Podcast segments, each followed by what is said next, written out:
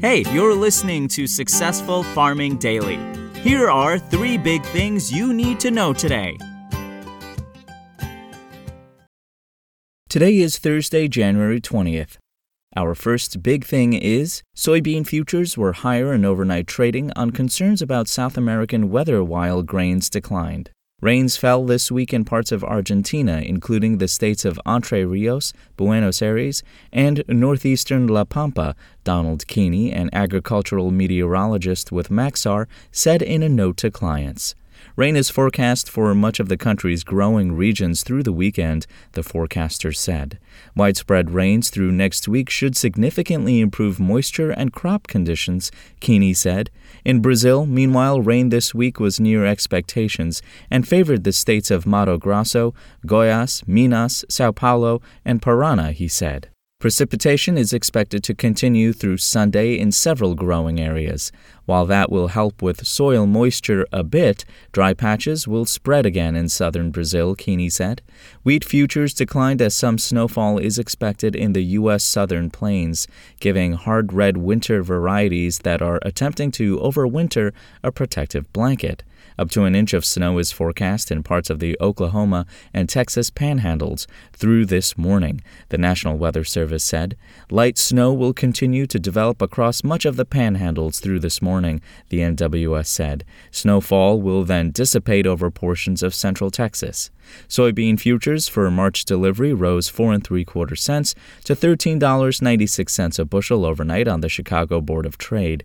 Soy meal gained 30 cents to $398.60 a short ton, and soybean oil futures added 19 hundredths of a cent to 60.95 cents a pound.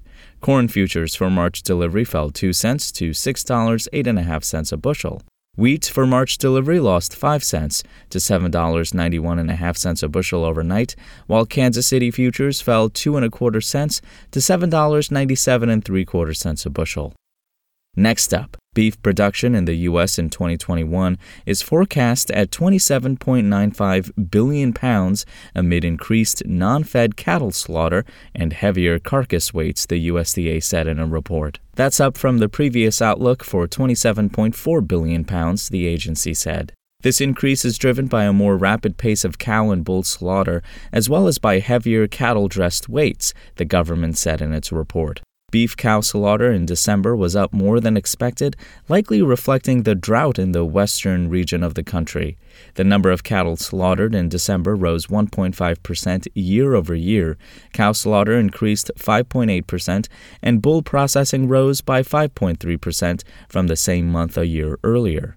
Average dressed weights rose almost 10 pounds, or about 1% year over year in the week that ended on December 25th, the Agricultural Marketing Service, a division of the USDA, said in its weekly slaughter report. Dressed weights also were up by 13 pounds over the three year average, the agency said. December dressed weights are expected to be up about 3 pounds from November, but flat from the same month in 2020. Fed and feeder steer prices likely will rise in 2022, the report said. The average price in December for all grades of steers sold was $139.36 per hundredweight, a whopping 28% increase from December 2020, the USDA said. That average price in the first full week of January was up 24% year over year.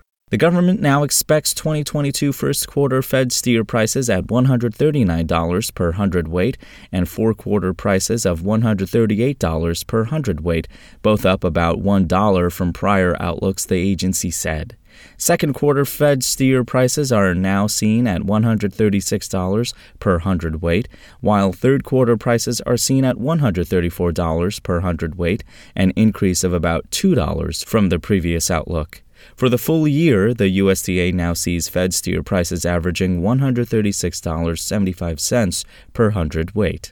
And finally, the cold streak in the north central U.S. continues as wind chill warnings and advisories remain in effect, according to the National Weather Service. In much of North Dakota and northeastern South Dakota, wind chill warnings are in effect until noon as values are dropping close to minus 50 degrees Fahrenheit, the NWS said in a report early this morning. The dangerously cold wind chills could cause frostbite on exposed skin in as little as 10 minutes, the agency said. In the western half of Wisconsin, meanwhile, wind chills are forecast to fall to 20 to 30 degrees below zero. The wind chill advisories dip all the way into northern Missouri, where values are expected to fall as low as minus 20, the NWS said. Thanks for listening. Follow more news on agriculture.com.